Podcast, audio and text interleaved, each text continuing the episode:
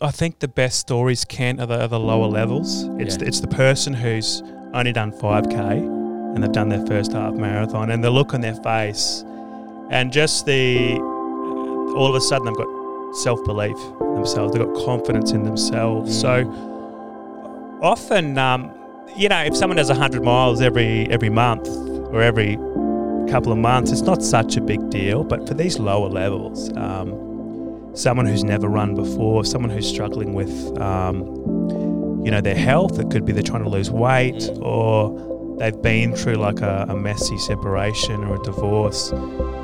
They often get quite emotional. That was Timothy Walsh, and this is the Running Deep podcast.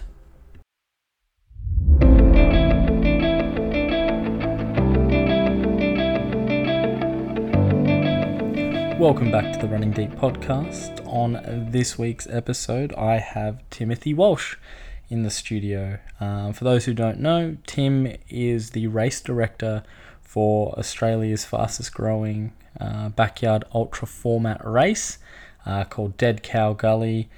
And yeah, look, you know, it, it just goes to show what type of um, person Tim is because he does live three and a half hours away and he did make time, you know, to drive in and, do this. So it's quite special. Um, we did have a really cool, down to earth conversation just about, you know, the logistics behind starting a race, um, you know, what keeps the race going you know, and to see the race uh, race director's perspective on you know what it really means to be tough and push through.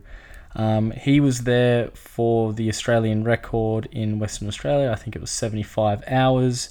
Um, and yeah, we just get an insight into his NDIS work as well. Um, you know, he is a really humble guy, and he just wants the best for his athletes.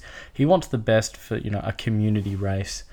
Um, but other than that, look, I'll just leave this for the episode. It was it was cool to really sit down and get that insight of what it takes to start a race, and you know what keeps his cup full, especially when it comes to the um, the social work. But I'll leave it at that. Please enjoy this episode with me and Timothy Walsh. But that's all I do my editing and all that on. Like Mm, it's so basic, but it gets the job done. Like exactly. yeah, and that's all I need. Cool. We're on. We're doing the thing. We're finally doing it. Um, Tim, thank you so much for coming on the podcast. Thanks for having me, Kent. I appreciate the invite. Yeah, And no, thanks for the accommodation, mate, for putting me up. No, that's all. Yeah, no, because you know I just want to help where I can. I, you travelled what from Nanango to do this, so Yeah. how far is that? Well, it's about three and a half, mate. But you know, runners runners come a long way to come to Dead Cow Gully, so it's uh, it's the least I can do, mate. yeah. No, no. I'm, I'm, I'm just glad that you know we're we're doing this because it, you know from a it's completely different from uh, quite a few of the guests that I get on the podcast. You know, Sure. they're all ultra endurance athletes or people of you know with a massive story to tell. Not saying that you don't, but um, you know you're you're a race director of you know if not Australia's fastest growing uh, backyard Oh, ultra race. Oh, jeez. well, that's what I see. That's a big call, mate. can you write me a reference? So if you want to go through that, because um, you know, a a few of the listeners, I, I like to describe them as you know, millennial sufferers, people who've gone through some stuff. So Mm. you know, they're not. They, some of them might not know what a backyard ultra is, or you know, if you want to explain what Dead Cow Gully is and actually how it started, because you don't wake up and go, "I want to be a race director." Yeah. You how did how did that all form? Uh, okay, there's a few questions there. So, so basically, um, I'm not a runner myself, but I, um, where it all started, I think, is I, I gave up alcohol. Maybe similar to your story. Yeah.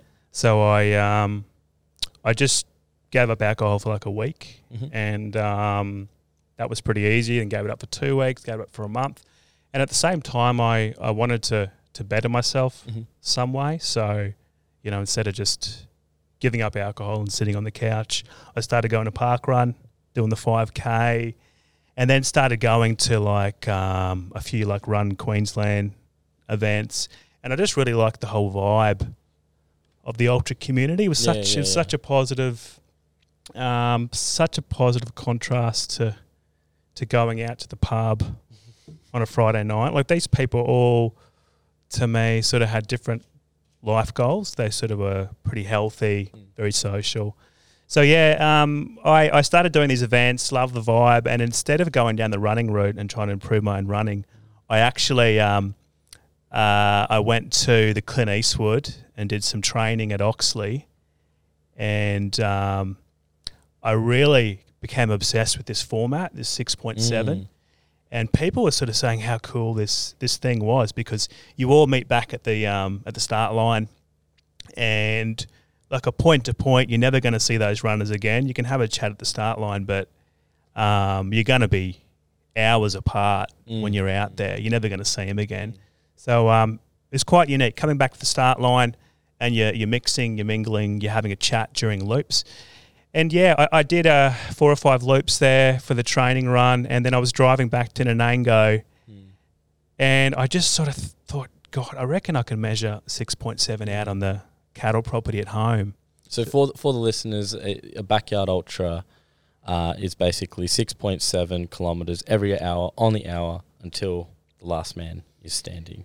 Exactly, it's a very weird format. So if you um, if you finish that six point seven in forty five minutes, you've got a fifteen minute break, and um, if you finish in fifty five minutes, you've got a five minute break. So that's the whole thing. Do you do a quick loop and get Well, there's that fine line because you know Mm. if if you go too fast, you're going to be gassed. If you go too slow, you don't get that rest. exactly? you got to keep the speed and Yeah. you know, energy cons- conservation. You know, you've got to find that sweet spot. Yeah, I mean, for me personally, a quick loop doesn't make sense. Um, you know, if you finish in 40 minutes and you're sitting down for 20, it's quite hard to get out of the chair. But if that's your natural pace, like Ryan Crawford, Cole Jukes, that's their natural pace, so they do that.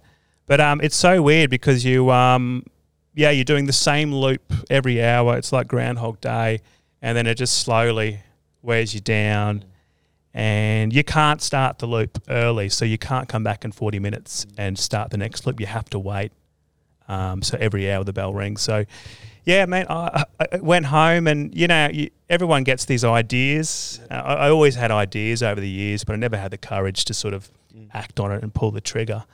And as soon as I got home, I just measured 6.7 and initially the gully was out of it. I thought it was a bit too wild down there to, to run. But over the next few days, I actually walked it. I hadn't walked it in probably 20 years. I'm like, far out. This could actually make the event. It's called Dead Cow Gully. And that sort of, Mm. yeah, it all happened from there. And it's, it's, it's just beautiful. So from the farmhouse, um, it's two Ks up to the gully. And it's your family's farm. Yeah, it's my parents. So Oh, I, I live in the original farmhouse, Mhm. and my parents are on the next paddock Mhm. up on the hill. Mhm. So, um, man, it just, it just, it's almost just like it's made for a backyard ultras because it's from the farmhouse all the way to the back fence, and you follow the fence line all the way to the front fence. It's it's six point seven exactly. So Oh wow. there's no switchbacks. There's no like you're not trying to find K's. It Mm. just it was almost it was meant to be. So Yeah. yeah, man, I um yeah, so stopped drinking and then got into race directing pretty quickly, but I I did know what the hell I was doing. I had no template to go off, so I basically just got five or six mates to come out and do two loops for the for the first time, and I got a um, photographer to take some photos, upload them Facebook, and yeah, from there people just all of a sudden got interested and um, started holding free training runs. It just kind of built from there, Mm. and yeah, it was just um, it was pretty wild. I think it's it's a, such a different format and such a different location Yeah. to to your regular. Sort of becomes ultras. like a, you know, like like a community party basically. You know, you come. I've never been. I'm ne- again. Yeah. I only s- go off the experiences of others and what I see and what I hear, and you know, you come back to that same start point, Mm. And you're seeing the same people again. So, it you know, during that time of rest, it becomes a bit of a party. Everyone's talking and having fun, and then it's go time again. Yeah, At least you know you're coming back to that same point. yeah, Yeah. Where'd you go? Yeah, ev- everyone, everyone's different. Like some people like to chat when they do the loop. Yeah. Others like to just stay in the zone. So like Ryan Crawford, he generally likes to stay in the zone. But yeah, you can get the loop done really quick if you're just having a chat. keep the heart rate low. Elevation on on that one. It's about it's roughly you know forty five to fifty meters. Yeah, Per- so it's still a bit It's undulate. yeah most most the uh, most elevation comes from the gully itself because Yeah. you're in there and it's just sort of a bit up and down. Yeah, yeah, yeah. But it's generally like fairly flat. yeah. Yeah. And when it comes to you know like logistically speaking, setting up something like that, what what are the you know the precautions, or the red tape that you you've got to look at when you do these races? Uh yeah, well, you don't want someone to die. so uh, yeah, I mean, I'm not sure if you've been to many farms, Kent, but you've you've got wire all over the place. So the main thing is to clean up the paddock. And like uh, when I started mowing the course, I Mhm. pretty much destroyed the lawnmower. Um, there's like rocks and sticks and Mm. pieces of piece of metal. So um, it took a while to get the course right, and then um, the event itself, mate. Yeah, you, you sort of don't want people um, pushing too hard, particularly the inexperienced people. Mm. If your heart rate's too jacked and and like it, it's a hot day, Mm. yeah, you sort of have at the back of your mind that um, you don't want any major incidents. So yeah, you ha- usually have a volunteer medic, Yeah. like a nurse or doctor. Mhm. So with the dead cow community, there's at least four or five people out there volunteering. Mhm. Um, so yeah, man, you just got to have you got, you got a risk assessment with Aura. Mhm. Oh Uh, yeah, okay. So with Aura as well. Yeah, so they they you do a risk assessment and they give you insurance, Mhm. and then um, they look over your risk assessment and send back recommendations and yeah. So behind the scenes, there's a lot of stuff going on Mhm. um, because um, yeah, they won't give you the insurance unless they're confident that Yeah, it's safe. is Yeah. enough. and with, with with some of the people signing up to the races, like you know, of course you're going to get your Ryan Crawf- Crawfords, Phil Mm. Gores, and you know the guys you know that are going to go the distance. But do you ever get people that just completely and utterly surprise you, like the one that doesn't look like they're a runner and they end up going 24 hours, or you know, what type of people are you seeing come to the, you know, especially your race? Yeah, well, that's the big thing, Kent. Like, um, yeah, we have a lot of people come up, like just park runners. They've done five k, uh, maybe ten k max, and and they do a PB in distance. So we've had park runners come out and do a half marathon, Yeah. and they've tripled their their longest distance. We've had other people. Um, I think Johnny Drysdale.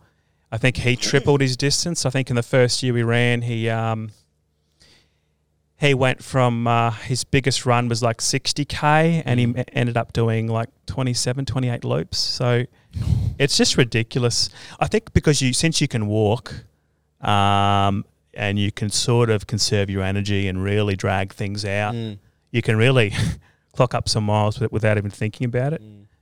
yeah so um, u- usually mate the case i think if you come to a backyard ultra there's a good chance you're going to get a, a pb for distance that's generally what Yeah, happens I've, I've haven't again. I haven't.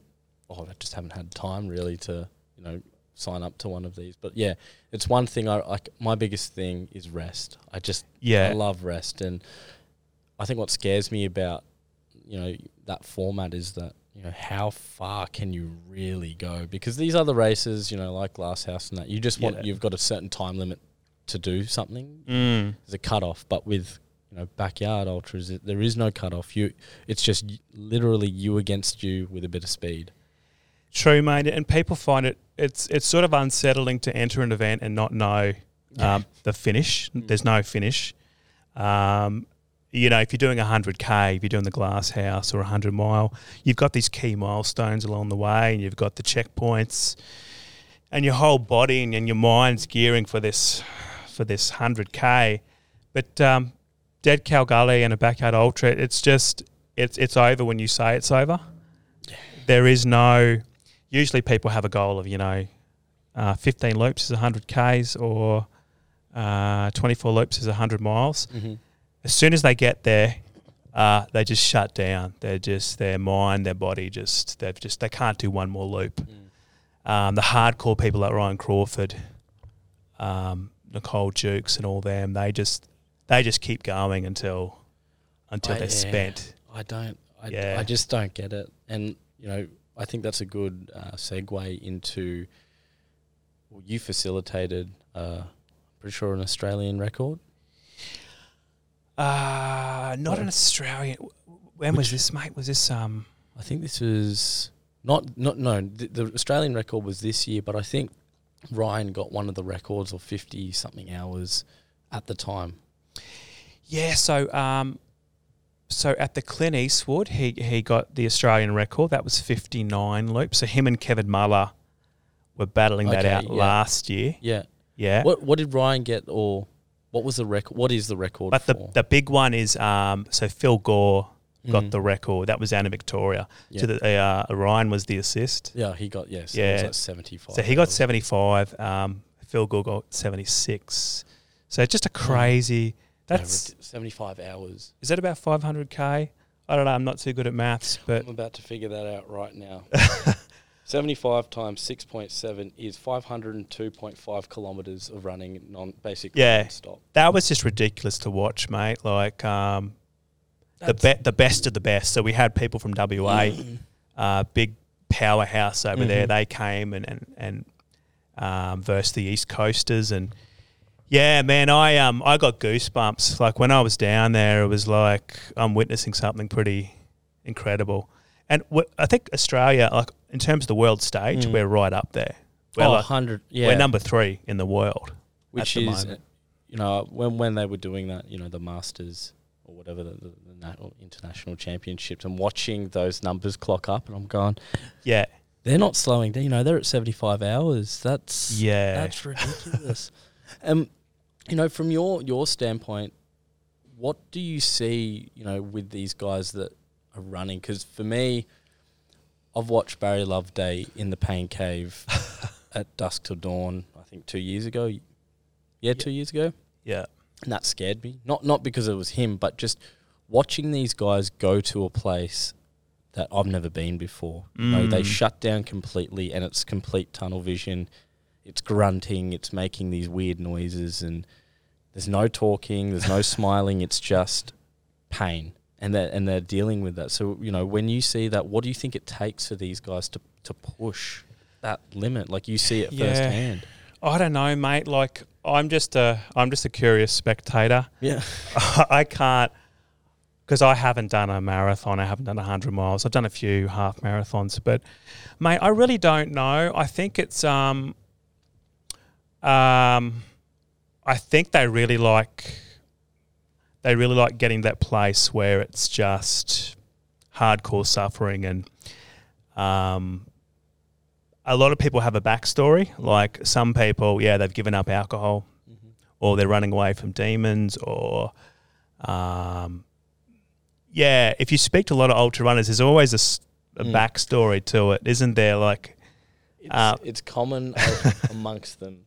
You know, I've been to s- you know just simple races, and you just know who who's gone through it or gone through something. Yeah. You just know, and you talk to them, and then oh, you know, I used to be an alcoholic. I used to be a drug addict. and going, Exactly. I fucking knew it. I like, yeah yeah, and yeah. it seems to be you know commonplace, and it, it's like they've repl- the whole terminology or common thing is they replaced one addiction with another, but it's like, Exactly. which addiction would you like?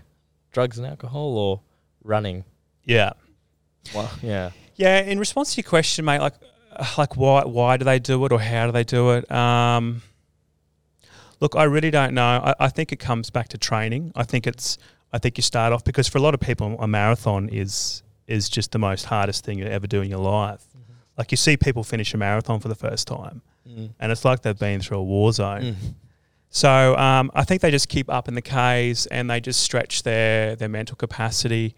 You've obviously got to have a good crew who know what they're doing, and um, the issue with me, mate, is um, as a race director, you don't want them to sort of push too far because when you're hallucinating and you're and you're lacking sleep, you're not making the best Mm. decisions and you could you could push yourself over the edge but hopefully they time themselves out before they get to that dangerous spot um, But does that worry you? Like, have what? What's some, uh, you don't have to say names, but what's Yeah. some stories that have worried you where you went, you know, this person might have to pull out next ra- or next lap or anything like? that yeah Well, I'm sure Ryan doesn't mind me saying this, but yeah, I mean, last last year he was he was passing blood in his Mm. in his urine. Um, I didn't know about it, but he um, it's the first time it ever happened to him. So those are the type of situations. If that if you find that information out, you've got to withdraw the person straight away. That's a that's a huge risk. But he carried on for about five or six loops, and he, he he was calling up doctors, and he was calling up family, like, what do I do? Can I flush this out? And everyone else on the course knew.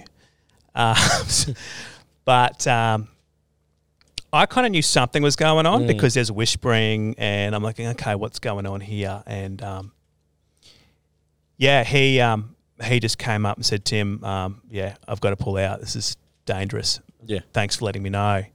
And um, but yeah, that's a big one. And um, but even those lower levels, mate, like if someone's inexperienced and it's a hot day, Yeah. like heat stroke's are real a real thing too. Yeah. Like if your heart rate's really high and you're dehydrated. Um, I don't know, mate. Have you ever had any close calls? Or I had to pull out of uh, Noosa Ultra Trail Yeah. last year because of dehydration. Like I got heat stroke, big time. Yeah. It was hot. It w- it was about. I got to forty eight k, Yeah. and you know I think I th- I think they've done better with the race now, but I probably won't ever go back to that race. Just you know they they called it a trail, but a lot of it was on road. Anyway, I won't get into that. But yeah, I Yeah. got to about forty eight k, and I got to the top of uh, a hill where there was a um, a volunteer, and she basically pulled me from the race. Like she was watching me coming up, and I was I had no idea, but I was Mm. swerving, and I've ne- I've never been that dehydrated before. So I, again, I can understand that you know push through mentality, Yeah. you know, get it done. But I, I, you know, I was walking straight, and then I'd suddenly, you know, got dizzy and went to the left and went to the right, and had some people go, "Mate, are you right?" Because you Wow. got up. I was delirious. I was hot. I, I just couldn't hold down water. I started vomiting everything up, like the contents of my entire stomach just Wow. and you know I thought that wasn't enough to pull out, and then she she made the call. This lady just you know she called the um because you, you it was an out and ten k out and back, Yeah. and she said this guy Kent Mullins' number da da da he's pulled from the race. He's he's no longer running anymore. Um, Well, that's probably a smart move by the officials, Again, right? yeah, and I was like, no, don't do that. Kept kept Mm. running, and I went, nah, what a fucking bitch! I can't believe she would do that. And then, you know, as I'm running, I'm like, oh my god, I'm getting worse. I need, I'm done. So you know, the the crew I had, unfortunately, you know, she wanted to push me through, and I said, I'm not actually allowed to continue Mm. on. So I can understand that, you know, push through mentality, but then there's an actual, you know, physical health point that you've got Yeah. to, you've really got to pull the pin. It's a fine line between being a badass and being tough and actually being very dangerous. Yeah. You know, it's could you feel it coming on? Like or did it just happen straight away or could you just sort of feel, feel yourself just it was, a, fading? it was a, it was a hot day. Yeah. Um, it, it was a really really hot day, and you know it was humid. It was yes, it was raining, but it was that hot Mm. hot rain, and you know I I I, sh- I did the right thing. And the next day I had heat stroke for the entire day, so it, it completely cooked Yeah. me. It, like with that one, like that the next day, and this is a good pivot point for that is when you, you know, let's say what's the longest someone's gone for Dead Cow Gully?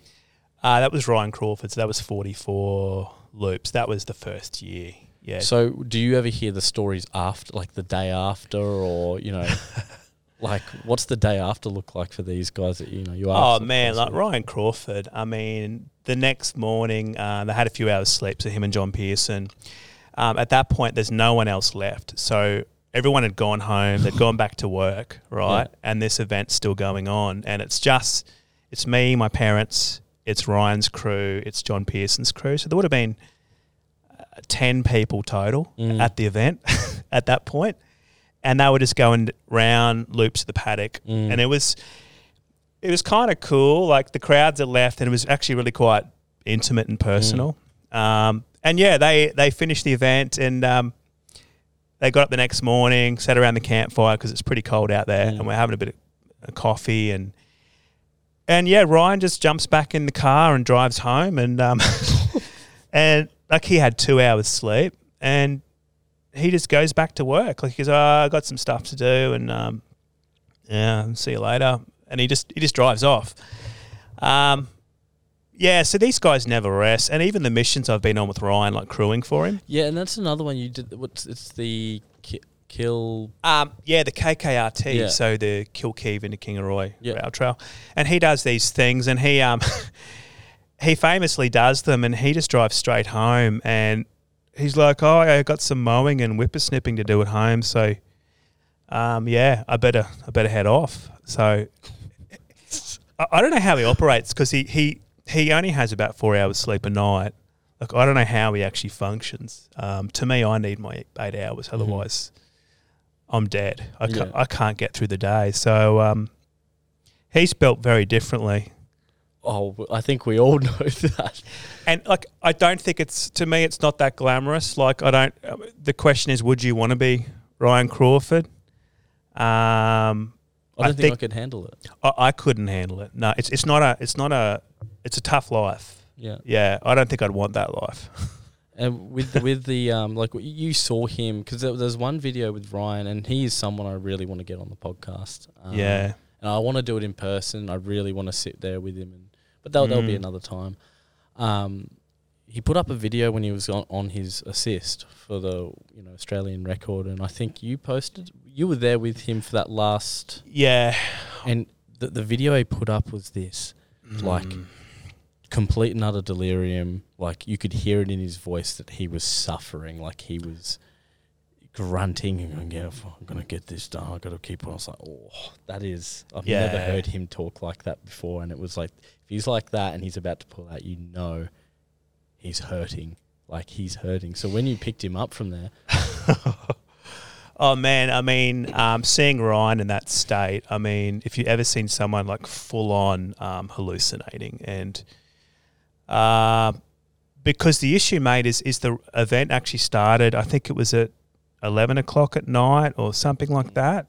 So already you've got a, a, a bad start time, and um, so um, from the get go you're at a sleep deficit. And I, I sort of thought because of that, it would be quite a short event. I thought maybe, you know, 50 yards would be realistic, but they just kept on going. And Ryan, um, you could sort of see him physically, he looked okay, but just mentally, he seemed a bit scattered. And um, he, he saw me, he reckons he saw me out on a tractor in a paddock, and I was apparently I was waving at him on a tractor. I'm like, man, no, that wasn't me. man, I was back in town getting some food, and he's like, okay, yeah, yeah, yeah. And then eventually he forgot he was in a event. Like he thought, because there was music playing, he thought he was at a party. Like he he wasn't aware yeah, he was in an event, and we he'd he'd try to get some sleep, so we'd put him down for a couple of minutes and. And we'd shake him and say, "Oh, look, the bell's ringing. You better get out there." And he's like, "What? Is this still on? Is this race still on? Like, what? What the hell's going on?" And Oh. he's like, "Oh," and he and he's, he's in that he's in pain too. His legs are all like seized up, and he didn't know, like, he didn't know where he was oh, and um, like you hear that with other competitors too. Like there were there were moments in the event where they would just look around and forget they're actually competing in this event. So it's yeah. yeah, man. It's um the sleep deprivation's what gets you in the end for backyard ultras. Once you go over, you know, two days. Yeah. And I Um, think, you know, that, that paints a picture for these guys, like the type of person, you know, you are. It gives a bit of context. you know, you, you're a caring dude.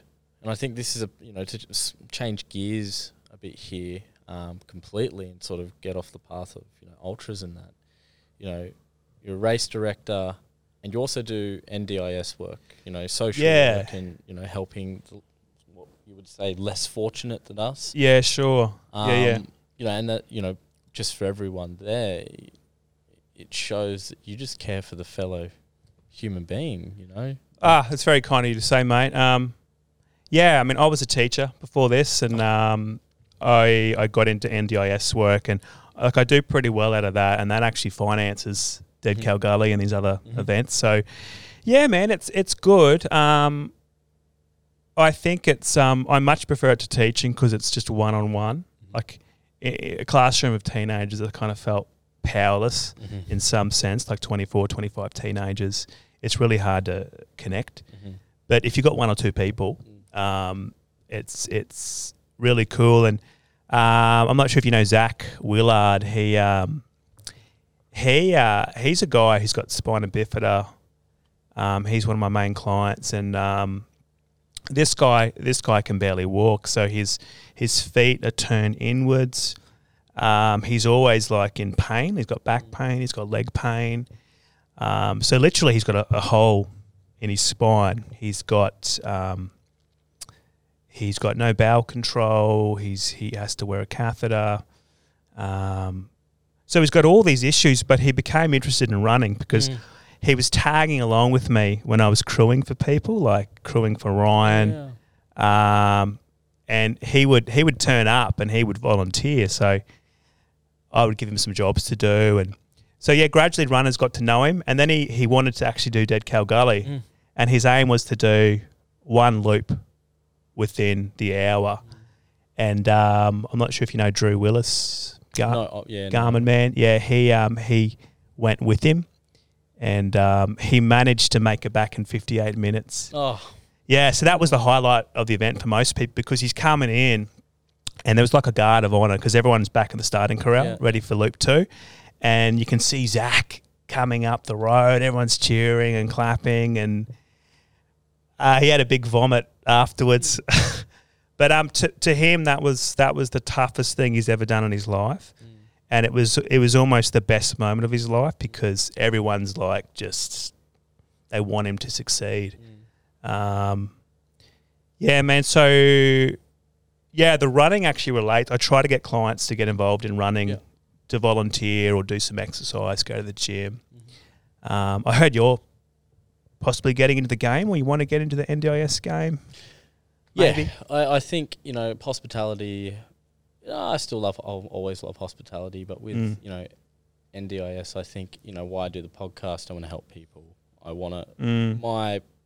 I want to be the help that I needed um, when I was struggling. Basically, I Yeah. do want to do a bit of you know social work with you know people that were like me that were suffering. Not so much disability work as, but more you know mental health, social work. Mm. Um, just to be there for someone. Uh, and you know, eventually get Mm. into the counselling side of things and be able to help counsel people and facilitate a safe space. Sort of Mm. like what I'm doing here, but actually get paid for it. Yeah, that does help. yeah. Yeah. But you know what? Like when you when you do these, you know, these you help these people out. Like, how does that keep your cup? Does it keep your cup full? Like, It does, mate. Like to me, um, seeing Zach do that, um, like that's a real highlight. Like I, I'm a big believer in um, like the clients I've got. I try to get them involved in my my other businesses, Mhm. my other life. So they're on the farm doing stuff. Um, there'll be a few clients coming out to Dead Cow Gully and just doing little jobs. So they could be at like a little um, aid station, halfway aid station, and they're like cheering runners on. Yeah. And mate, it, it puts things in perspective for the runners too, because, um, you know, um, a lot of my clients that they can't do a loop, and it's really hard for them to do one loop. So, you know, if you're beating yourself up because you've only done ten loops or fifteen loops, just take a look at these guys. You know, they're they're struggling. So, um, you it's it's a real privilege to be out there running. That's sort of what the message I want to um get across to people yeah, I, I, You think know. that's and it's it's if you can go out and run, it doesn't matter what pace you're doing pretty well. You know, you can move, you can walk, you can run. Um, you don't don't, don't take it for granted. yeah. I, I, I I love that because again, I, as I said before, it, it really paints the picture of who you are. You know, you, you do these things with Ryan, and you know you you want to set up these races, and you're facilitating a, a place where people can be at their best. You know, Yeah, you facilitated a place where, you know, some humdrum lady, whoever gets the, the ticket and you know comes off the wait list or whatever it is, gets to you know do this race and just give it a go. That's it, mate. And like, the, I think the best stories can are the, are the lower levels. It's Yeah. the, it's the person who's only done five k Yeah. and they've done their first half marathon, and the look on their face, and just the uh, all of a sudden they've got self belief in themselves. They've got confidence in themselves. So Mm. often, um, you know, if someone does hundred miles every every month or every couple of months, it's not such a big deal. But for Mm. these lower levels, um, someone who's never run before, someone who's struggling with, um, you know, their health, it could be they're trying to lose weight Mm. or they've been through like a, a messy separation or a divorce. They often get quite emotional. They come out and they do two, three, four loops, and the whole crowd's cheering for them. You know, they don't even know these people, and people are coming up, giving them hugs, high fives, and um, yeah, I've mentioned it before. You don't you don't get that in life much, do you? You don't get like a cheer squad every loop. People just going, keep going, you can do it. Yes, yes. Um, in our workplace, mate, often we feel you know a bit isolated, alienated. Um, but at Dead Cow Gully and Backyard Ultras, man, like every loop, people are with you the whole way, which is quite think, rare. yeah, we need a bit more of that. All of us, all of us need a bit more of that. You know, human connection. That's why you hear those stories of you know I, my experience with it, especially at Glasshouse. I could not wait to go into that checkpoint. You know, Yeah. because you're meeting people that want you to succeed. Like you come in, they're like, "What do you need?" "Oh, I need water. Sit down. All right, take your socks. off." And you're like, "Oh, this is really nice." And people are joking with you, and you know, there's a lot of love for the you know the competitor because you know Yeah. they know what it's like to be in that position. and- Exactly. and I think coming in, you know, again, I would really love to do it eventually, you know, a backyard ultra format. Maybe not this year. However, you know, I I, I want to experience that because everyone's there for you. Come on out, man. Come on out. Oh. Were you thinking about doing possibly doing a podcast out there? I No- was no pressure. I was thinking oh, again. I, I've got to get all the gear ready together and and do that. But yeah, if I can get time off work, because I can't. Well, now you've released it. Erchana's going to be out there because I asked Erchana. I was like, just text her. I was like, "Are you doing dead cowboy?" Man, I can't. She believe, I can't believe she signed up. I, I just on her Instagram, she said, "Oh, um, she said, oh, what event she's doing Mm. um, next year," and I just che- cheekily said, "Oh, you should you should do Dead Cow on Easter," and she actually responded to it. I think she watched the doco as well. So, um, She's she's like one of the most humble human beings you will ever like. She came in here with you know Jai was here as well, mm, and yeah, for someone who's done so much, like for, to have that record, you'd expect it to be you know a little bit of ego, not like nada, nothing. One of the most Yeah. nicest, humble people that you could ever meet, and for her to do like fly in for that to do your event, that's that's cool. it is, man. Was she when she did your podcast? Was she still running? Yeah, she was time? still running. She was, I think, day ninety eight. I think she was still running. So she'd run that morning So, and then came in for. so uh, she was running through the Gold Coast Yeah, at yeah, the time, yeah. and you just got in contact with her. Well, she she reached out probably a year before. Whoa. So I knew before she like got it all out there. I knew what she was going to attempt to do, but. In this day and age, there's a lot of talk, and I was like, I want, I wanted to see if she actually embarked on the journey, and you know, could get through some of it, and she she got through the fucking 150 marathons in 150 days. But yeah, no, it's cool that you've got these people coming out for that, and you know, I if, if I can get time off work, I'm, I think I'd probably get out there. Well, mate, if you want to use our podcast equipment, you're more, more than welcome. Like, cool. yeah, Oh, yeah, yeah, It's not going to be the same, the same quality and the same professional setup as I you've think got. that brings. It could add to it, though. But that's the thing. It, It could could add, add. you know, to have people in the background talking. Yeah. I'm even thinking about setting up, you know, a little gazebo or something, or you know, Yeah, have mate. people come through like every after every couple laps, get someone. I'd love to have you up, man, and like, yeah, you can stay in the farmhouse if you like. There's some Yeah, cool. accommodation. Cool, cool, cool.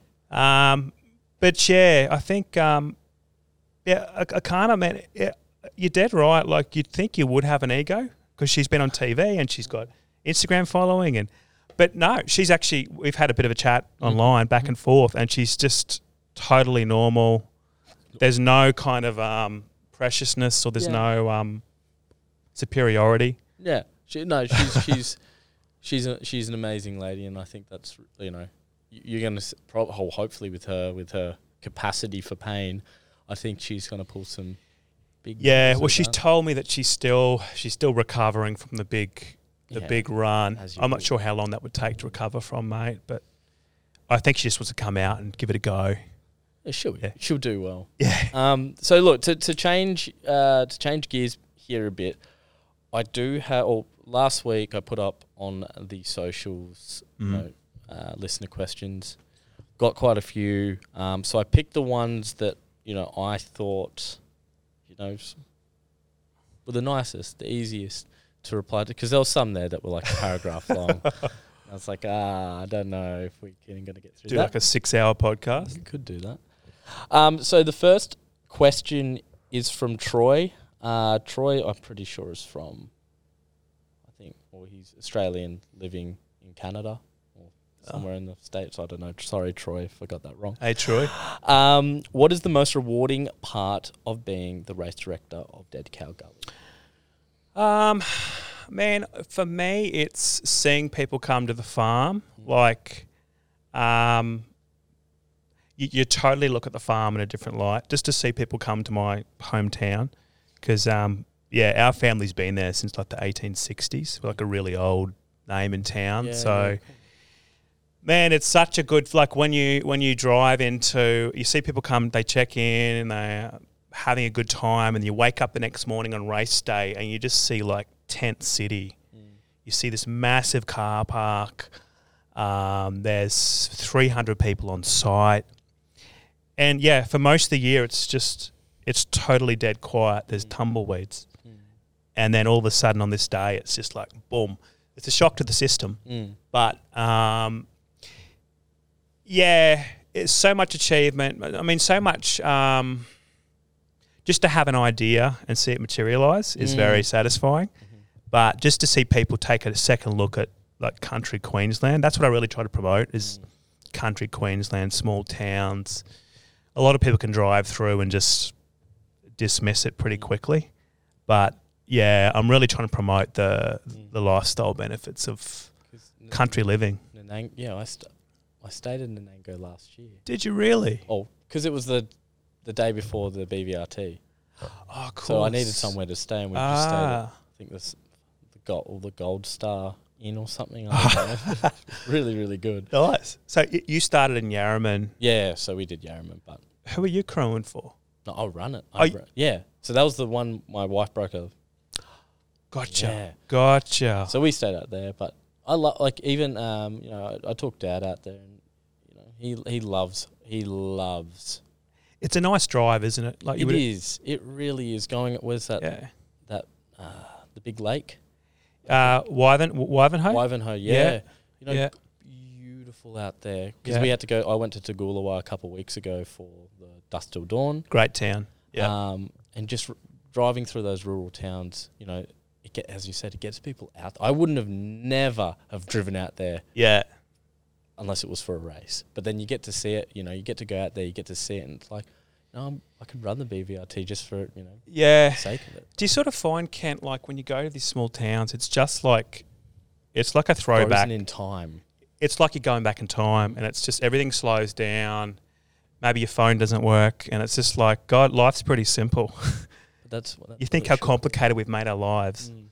and how busy we are, but you go to these small towns, and it's just like, oh, you actually kind of feel human again. hmm I, I love it, and I, yeah, I'm, I'm, hopefully I can make it out for the uh, Dead Cow Gully. Yeah. Um, so second question from Jacinda. I have n- don't know where Jacinda's from. Um, how far do you think you could go in your own race? Oh God. Um, Like with everything that you've you know experienced and seen, and like pushing through those barriers. What like how far do you reckon you could really go? me personally running. Yeah. Right. Um, at the moment, mate, um, I've sort of strung together a few 15 and 20 Ks lately, but I reckon I'm a big sweater, mate, so summer's out for me. But during winter, I reckon I could maybe get eight loops, maybe. Eight, So that's your 50. That's your 53k. It would be tough. yeah. I think I could probably do four or five, um, relatively easily, but may, maybe eight. Eight. Yeah. Currently where I am. Okay. Yeah. I'm just yeah, I don't I wouldn't have the capacity to do like a hundred K or a hundred mile at Mhm. like right now. Would Yeah. you ever ever consider getting back into the? Yeah, I could, mate. I- I get more satisfaction just from holding like a really good event. That's where I kind of Yeah, get yeah, yeah. my my kicks from. I know, like, yeah, I know I've got less credibility because I haven't I haven't run the big miles, but um, I um, I think facilitating's enough, maybe.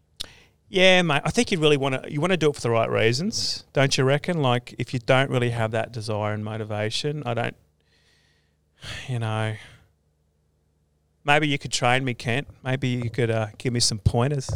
Get Jai to train you. Yeah. He's a he's a run coach. He's good at that. I'll, I'll give you a free ticket if you can give me some pointers. Uh, the last one is from Adam. Again, Adam. Sorry, I don't know. I just saw your Instagram. Um, Western Branch. What happened to it?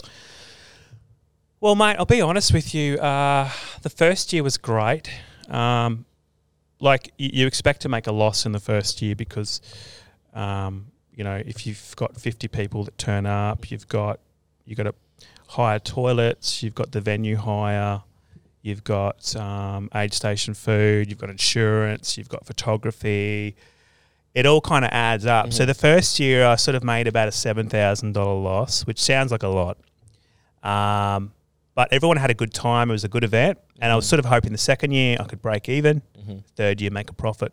So, um, yeah, I, I released tickets early, and they just didn't really move that well. Mm. And we only sold about sixteen tickets over like four and a half months, and I was sort of thinking, man, oh, I don't think I can really stomach another loss. Mm. Um, it sort of needs to be around 50 entrants to break even and up near 100 to make a profit. Mm. So, yeah, man, I, I hated to do I didn't want to do it. But, um, and also, man, in the back of my mind, I was thinking I've got Dead Cow Gully, and nine weeks later, I got the Masters, Mm. and Western Branch would be in between those two. Mm. So, there was a part of me that was thinking, you know, Would be too much. if it cancelled, I wouldn't be too Mm. distressed because I've got my hands full. Mm.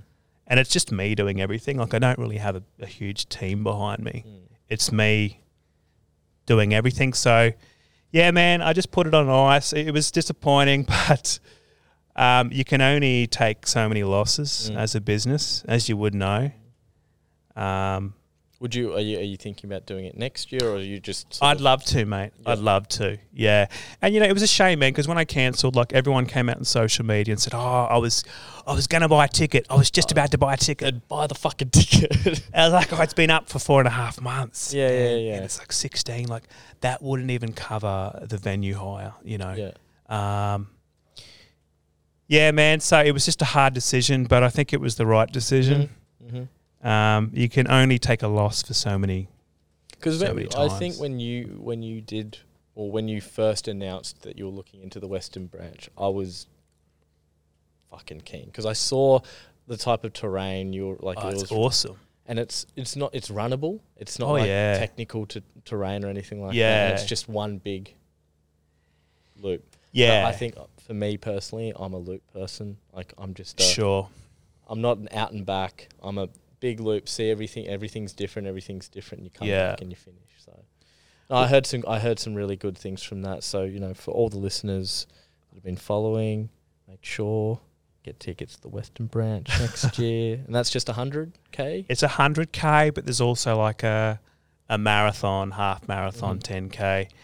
Um, I'll take you out there for a tour, and there's there's also a documentary with Drew Willis. I Yeah, think it's yeah. called Western Branch First Attempt or something like that. That's the that's the thing that I watched. Yeah, yeah, I loved it. I it's really cool. thought- It's such such cool scenery, but um, hard decision, man. But what do you do? Is what it is.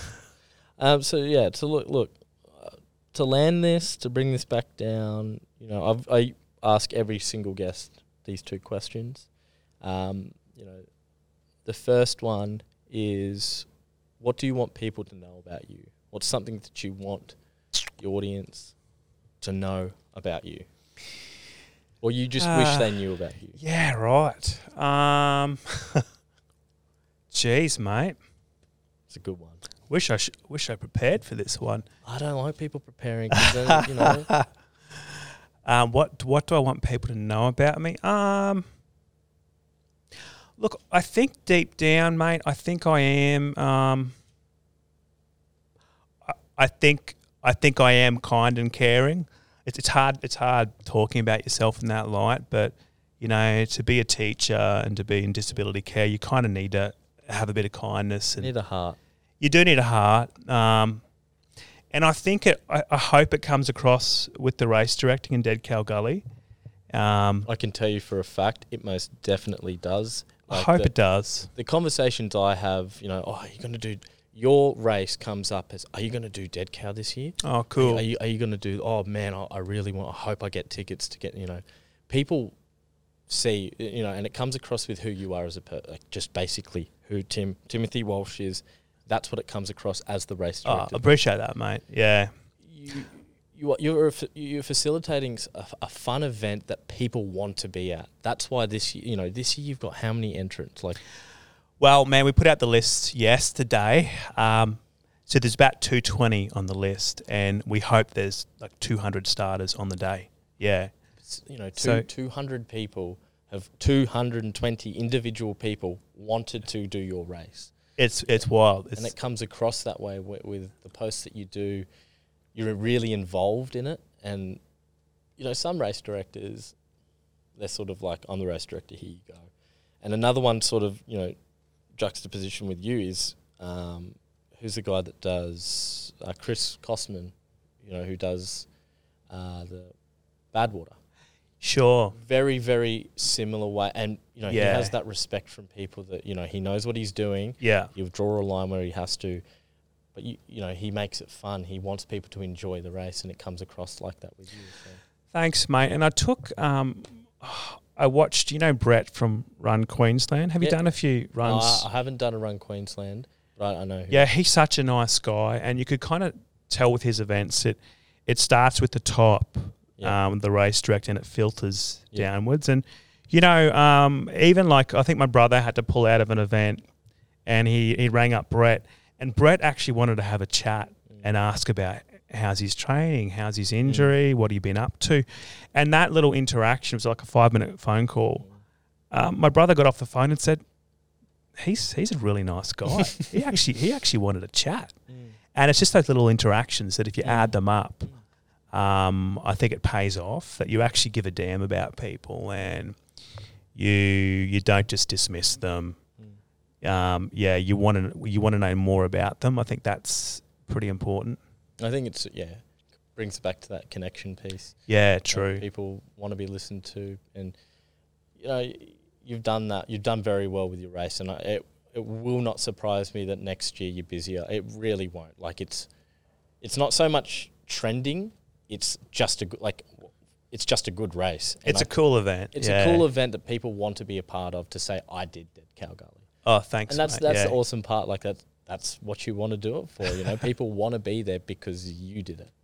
That's the best part. Oh, Thanks, Kent. Thank you very Um, much. No, it's all good. That's why I do this. I, I love talking to people like yourself that are doing these extraordinary things for other people. Um, so the second question to end this and you know, bring it back down is, you know, not so much of the mental health piece, but more, you know, the going through the suffering and the pain and what you've seen with all these from that, you know, third person perspective. You know, what is your biggest takeaway from that, and what is your, you know, your message to the people that are putting themselves into these races to push hard to, to go through that? Yeah, mate. Um, I've thought about this a lot. Like the big question is, you know, why why do people put themselves through this? Especially over Easter, when when most people are going on camping trips, spending time with family. You know, you'd think, um, look how busy we are with work. You'd think you just want a few days off to chill. But I think um, what people are doing is they're deliberately going through suffering and hardship because they know that when you come out the other side, there's like these like golden nuggets, and you just feel so much better about yourself. And you'll go back to work, and things won't be as hard. Like I just think, I just think every, it puts everything in perspective. Where the stuff that you thought was hard um, and stressful is actually just it's nothing. It's like I've run hundred miles. I put myself through absolute hell. Um, so I think David Goggins talks about this. It's like um, wringing out that sponge. You know, you're taking out your problems on the road or on the loop on the trail, and when you come out, it's like you've you've rid yourself of all. Um, all ego and um, anxiety and stresses, and you can just sort of almost see the world for what it really is. I'm not sure if that makes sense, but um, it's it's a great kind of purifying thing to do. Even if you do five or six loops, Mm. if that's if that's your limit, um, I guess you know pain's relative to the person. it is, and we've all got different pain thresholds. That's what you you find out, and you can increase that over time. Like if you do five or six loops one year, Mm. you come back and do 10 the next. Um, but yeah, man, it, it's, I think everyone has a different response to that. Everyone has a different reason why they're running. Mm. Um, what, why do you, why do you think, man? What's, what's your perspective? No, you, you hear the, the term, you know, to better oneself, and you know, Mm. it's very cliche, and uh, it's it's used a lot.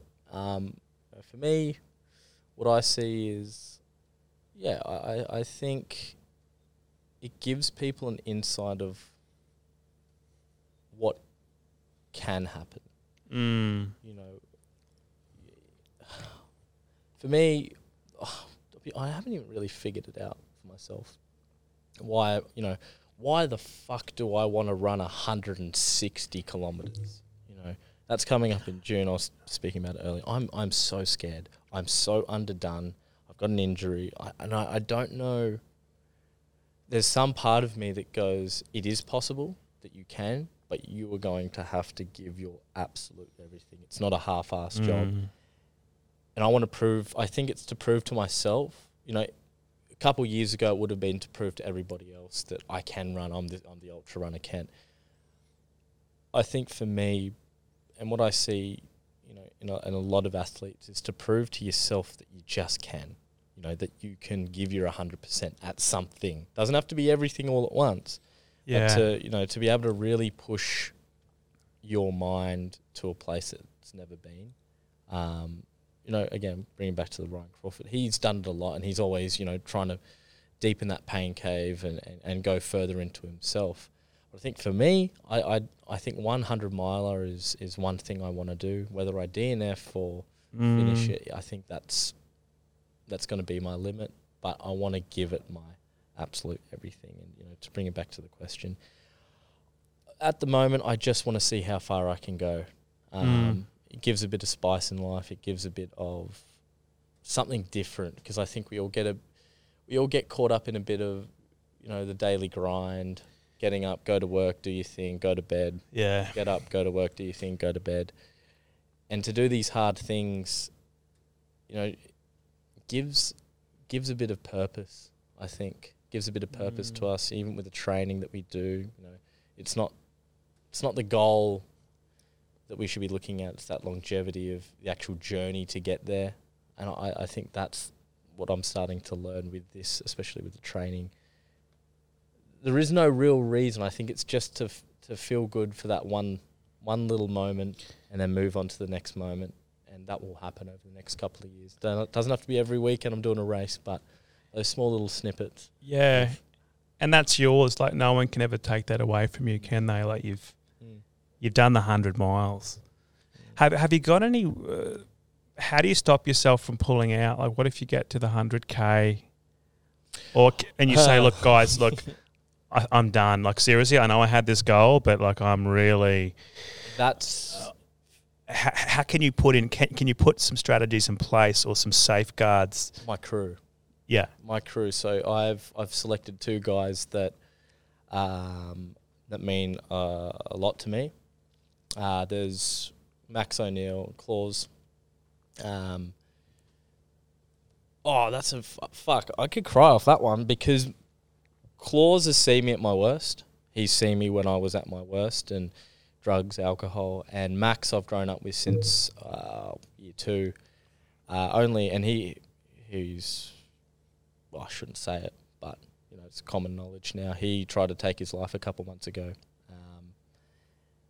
and you know to be there through that when he was in the psych ward, and to to be a part of that and really be there Mm. for him. In a way, you know, he's, he mentioned it was to return the favour. But, you know, I would Yeah. do that in a heartbeat. I would, it's not returning the favour, but, you know, f to have him there, you know, there was a split minute. It's getting on the deeper side now, but, you know, there was a split moment where if it wasn't for his partner to be in the house, he wouldn't be here right now. Wow. It was a five minute window, not even. But he's here now and he, he's doing better than ever. But you know, I chose him because he he knows how I operate. Um, I'm more of a gentle person. I'm not more, you know.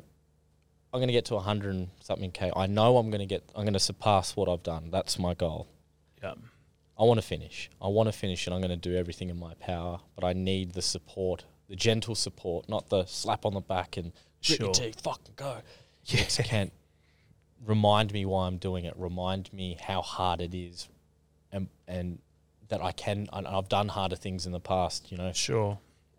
it's only 24 hours or 28 hours out of my year that I'm going to be in this much pain. It's temporary. It's so temporary. yeah. Yeah. Um, and you know, it, it's just to you know continuously remind myself, even in the lead up, that it is possible, but it's going to cost everything. It's going to take me my heart and soul in the, even though you know 100 miles is a very long way to some of the big Oh. ultra runners That's huge. it's you know a walk in the park 14 hours whatever ah. it is but you know for for people like myself and other runners that are doing it because it's this huge audacious goal it means it means a lot to me and I've got to find you know the right reasons to do it and if I once I find the exact right reason there's no stop like oh, Yeah. there's no stopping me no but there is no stopping me when I do want to pull out So worst case scenario, you could just walk it in, right? Like if you get to a point where you can't run, do you think you could just do the death march? that's walk what it it in? was going to be last year Yeah. So I got to 58 and I, I couldn't run. And it was like, you know, I'm going to death march this until I can't. Yeah. And then it got to a point where it was like, this has hurt my injury. Yeah, is hurting. Yeah. There's a difference between injury, as we spoke about. You know, there is a difference between injury and, pushing through and, and like, you know, doing more damage. so yeah, look, there's a, there's a few safeguards there that I've got, but I think the biggest one is the mentality in the lead up, the training or what training basically. Um, yeah, and and community. It's you know having the right people around me, doing some running events. You know, hopefully getting out to Dead Cow. Uh, and just meeting people that have been through it, done it, and you know can give me some pointers. But I think the biggest one is just to enjoy it for what it is, as much as there's pain and suffering. You in, you, you do it because you love it. There's no other reason. Well, mate, I'll drop you a little care package on the trail. I'm not too far from the trail. The Masters will be on at the same time as the BVRT. Yeah.